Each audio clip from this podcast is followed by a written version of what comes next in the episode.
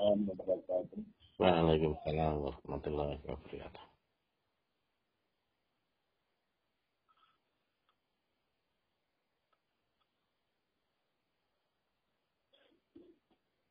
Bismillahirrahmanirrahim. Alhamdulillah wa salamun ala ibadillahi nastafa. Subhana rabbiyal aliyyil aliyil qadir. Allahumma salli wa sallim wa barik ala sayyidina Muhammadin wa ala alihi wa sahbihi wa man tabi'ahum dahu wa walahu amma ba'du. Qala Allah ta'ala fi kitabil karim, A'udzu billahi a'udzu billahi samii'il 'aliim minasy syaithaanir rajiim. Yeah, thank you. Subhanaka la ilma lana illa ma 'allamtana. Innaka antal 'aliimul hakiim. Wa qala aydan alladziina aamanu ashaddu hubban lillah.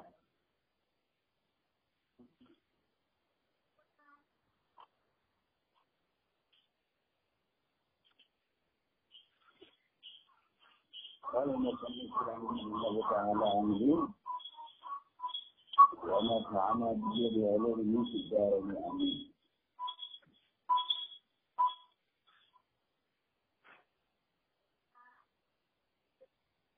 Alhamdulillah, kali ini kita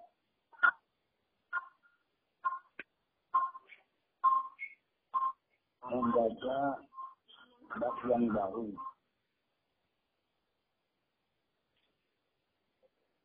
dari beberapa bab dalam kitab Al-Mursyidul Amin, yaitu bab yang ke tiga puluh enam,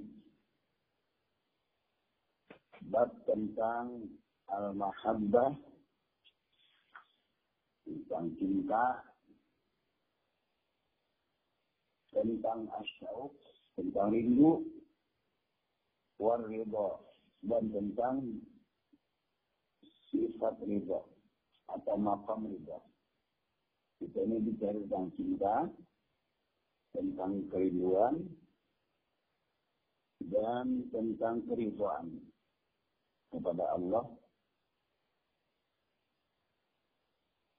Subhanahu wa ta'ala.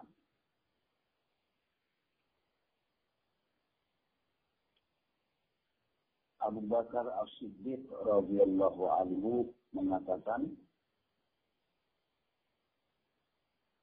barang siapa merasakan ketulusan cinta kepada Allah dan Rasul-Nya, maka cinta itu akan menyibukkannya daripada dia mengejar dunia dan menjadikannya kosong dari semua manusia.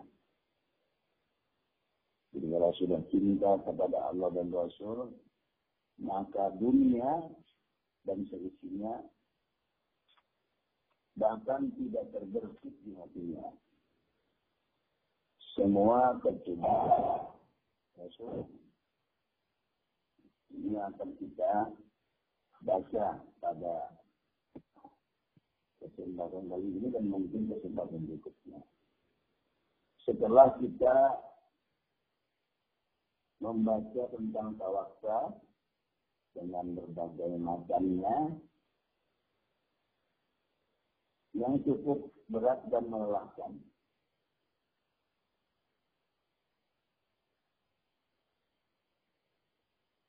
kata Imam Al-Ghazali, ketahuilah bahwa cinta kepada Allah adalah puncak yang tertinggi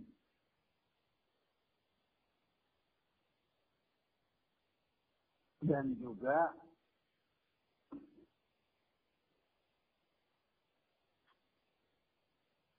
termasuk derajat yang tinggi.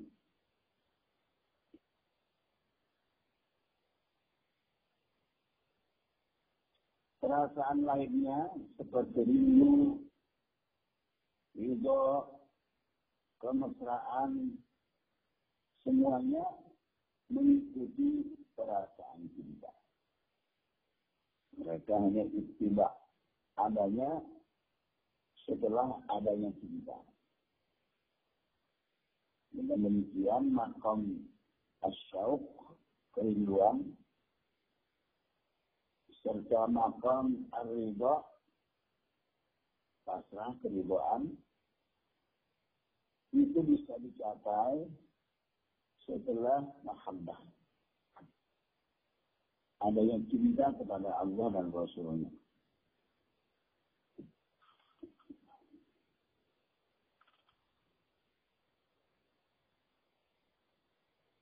Sebagian orang yang dihalangi Allah dari cintanya mengingkari kelezatan perasaan ini dan menolak kemungkinan cinta itu terwujud.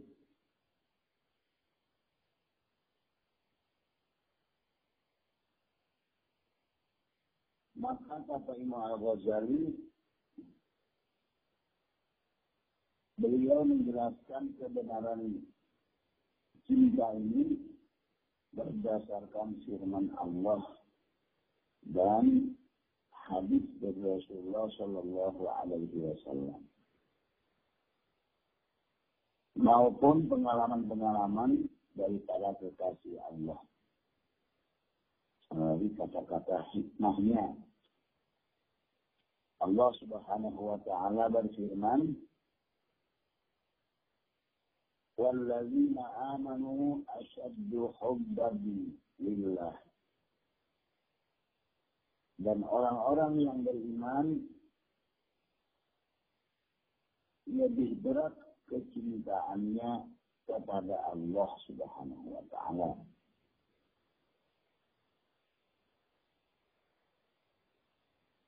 Dalam surah Al-Baqarah ayat seratus enam puluh lima. Juga firman Allah, yuhibbuhum wa yuhibbunahu. Allah mencintai mereka dan mereka mencintai Allah. Disebutkan dalam surah Al-Mahabbah ayat lima puluh empat.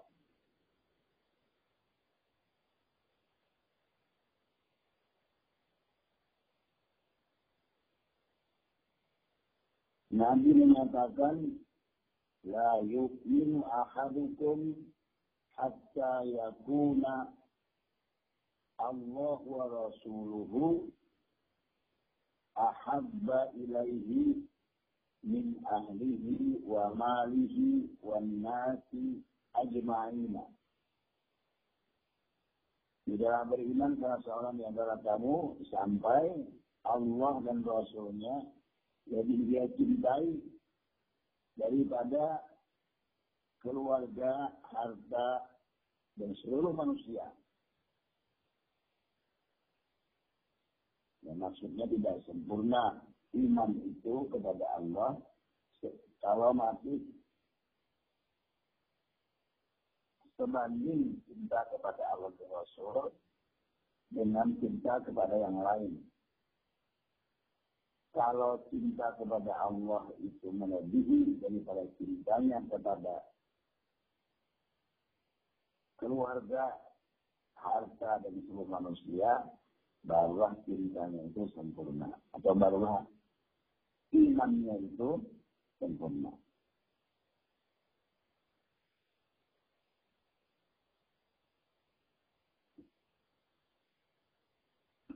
Dalam sebuah riwayat, disebutkan Nabi Ibrahim alaihissalam bertanya kepada Malaikat Maut,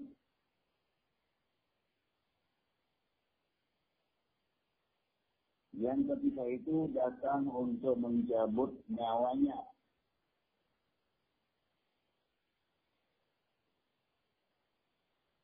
Apa pertanyaan Nabi Ibrahim?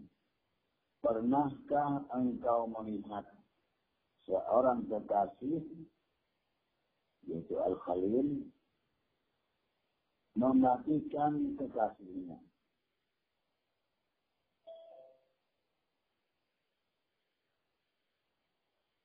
Lalu Allah Subhanahu wa taala berfirman kepada Nabi Ibrahim, maksudnya mewahyukan kepada beliau, apakah engkau pernah melihat seorang kekasih yang tidak senang bertemu dengan kekasihnya? Maka Nabi Ibrahim menjawab, wahai malaikat maut, sekarang cabutlah nyawaku.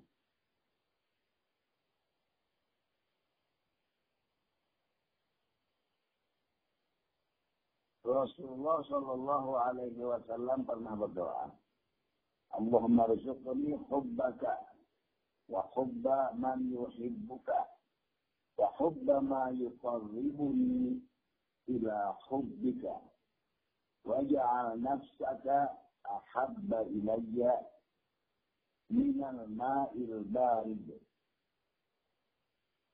Allahumma rizqni hubbaka, ya Allah, Amin jahilah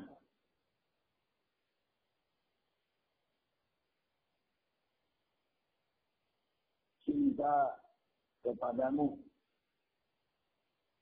anugerahilah pula wa hubba man yuhibbuka, kecintaan orang yang mencintaimu, wa hubba man yuqarribuni ila hubbika,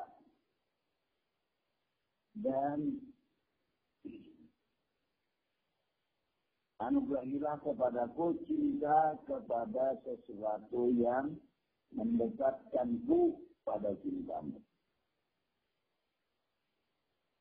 Dan jadikanlah wajah nafsaka, jadikanlah dirimu ahabba ilayya, lebih kucintai minal ma'il barid, daripada air yang sejuk, air yang dingin.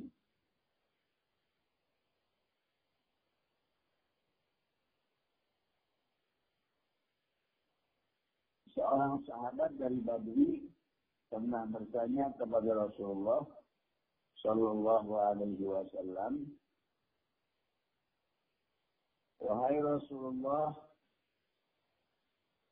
kapankah kiamat itu akan terjadi? Maka saat. Maka Rasulullah menjawab, apa yang telah engkau persiapkan untuk menyambut hari kiamat?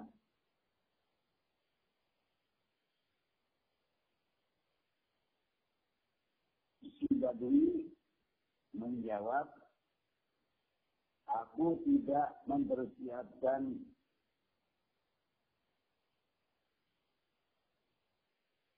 banyak puasa. Nah, ada kekafiran dimasyami dan sholat, tetapi sungguh aku mencintai Allah dan Rasul-Nya. Maka Nabi bersabda, Al-mar'u ma'aman ahad. Aku kama qala sallallahu alaihi wasallam. Seseorang akan bertemu atau bersama dengan orang yang dicintainya. Waqala Anas, mengenai hadis tersebut, komentarnya sahabat Anas radhiyallahu anhu, aku tidak melihat kaum muslim pada saat itu bergembira terhadap sesuatu sesudah Islam seperti kegembiraan kami waktu itu terhadap agama ini.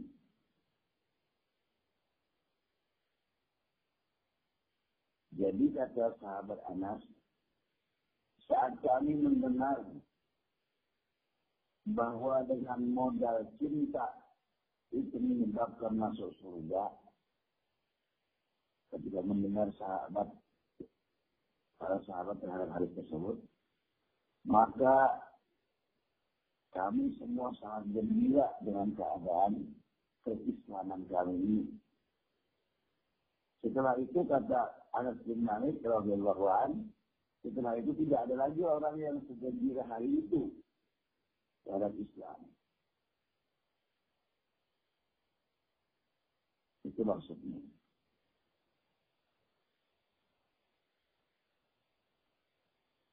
Abu Bakar Ash-Shiddiq radhiyallahu anhu berkata, barang siapa merasakan ketulusan cinta kepada Allah dan Rasulnya, maka cinta itu akan menyibukkannya dari mengusinya dan menjadikannya hampa, kosong dari semua manusia.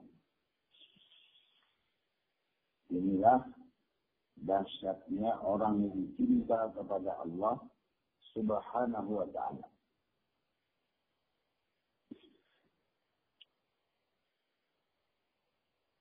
Bagaimana kita mencintai Allah? Tentu lebih dari sekedar cinta kita kepada makhluk. Kita tentu pernah merasakan cinta kepada lawan jenis.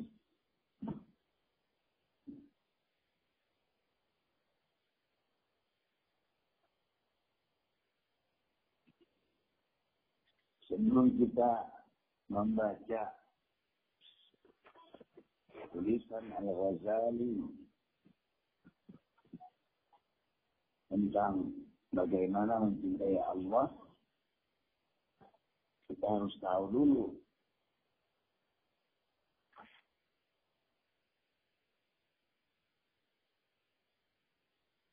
pengertian cinta atau pengertian mahabbah itu.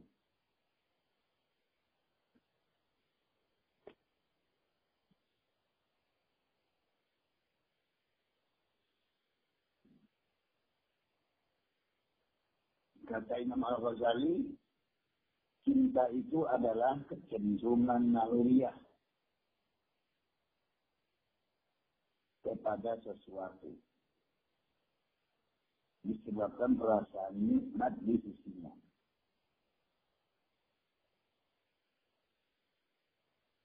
Dia senang kepada sesuatu karena merasakan kenikmatan berada di dekatnya, berada dekat dengan sesuatu itu. Kalau itu merujuk manusia, maka apabila kita berada dekat manusia itu, kita merasa sangat nyaman. Kebalikan dari kata al-bughdu atau benci. Apa itu al-bughdu? Adalah kebalikannya al-hubbu, yaitu menjauhnya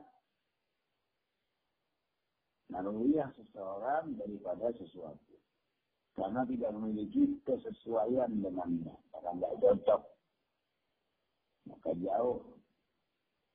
Itulah makna kebencian. Semakin bertambah kenikmatan seseorang, maka semakin besar pula rasa cintanya. Kenikmatan mata terdapat pada penglihatan. Kenikmatan telinga terletak pada pendengaran, dan kenyamanan penciuman ada pada benda-benda yang berbau harum.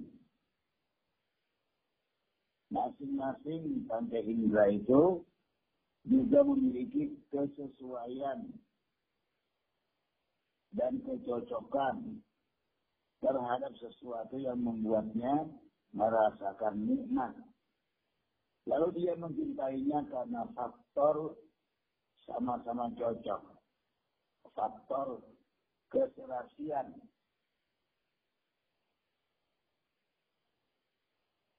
Itulah makna cinta. Rasulullah Shallallahu Alaihi Wasallam bersabda, "Hubbi ilayya min dunyakum salat."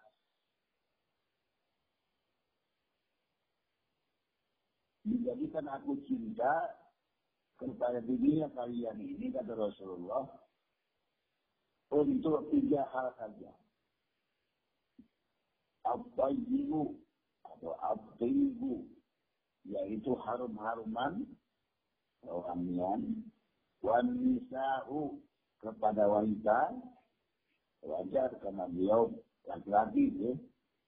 kepada lawan jenisnya, wa qurratu aini, dan kepada sesuatu yang menenteramkan, menyejukkan mataku,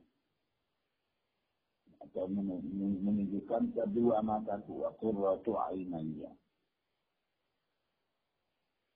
Fi sholati, dalam sholat. Tiga hal itu, beliau suka sholat, suka harum-haruman, dan suka kepada istrinya. Tiga hal itu saja yang disukai Nabi Muhammad dari dunia ini.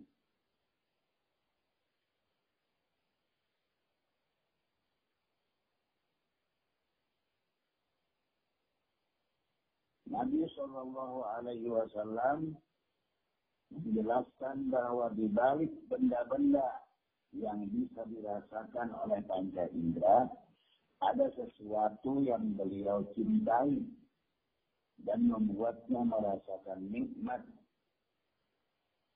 Sebab sholat bukan termasuk sesuatu yang kenikmatannya bisa dirasakan oleh panca indera.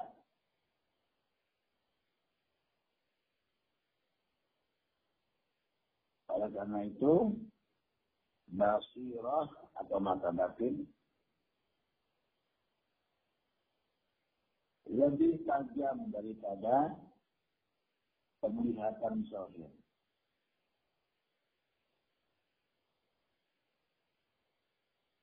Dan hati lebih kuat penglihatannya daripada mata zahir kita.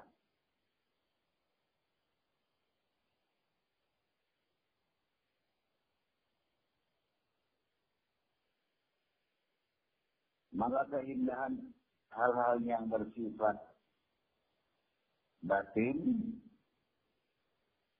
abstrak, ya, yang mampu ditangkap akal lebih hebat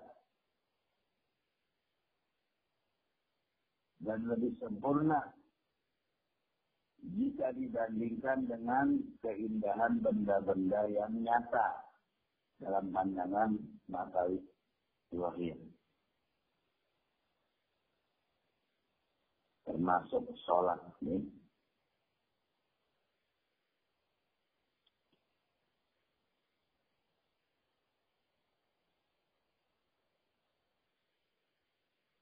Saya kira untuk pembukaan pembahasan tentang cinta itu dulu yang kita baca secara pelan-pelan.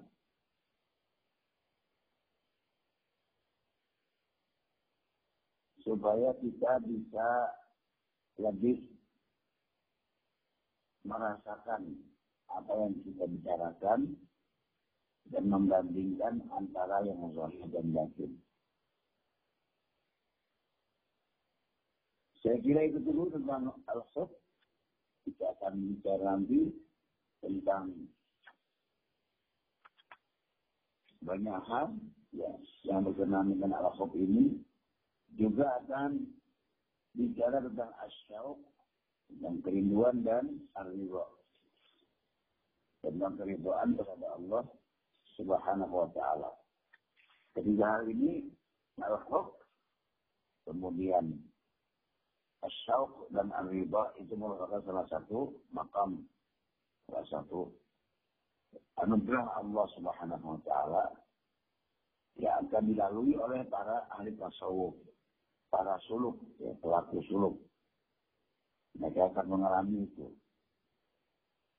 Sebagaimana mereka tidak akan mengalami berada di posisi tawakal, makam tawakal. Ya. Baik, itu dulu yang saya bacakan.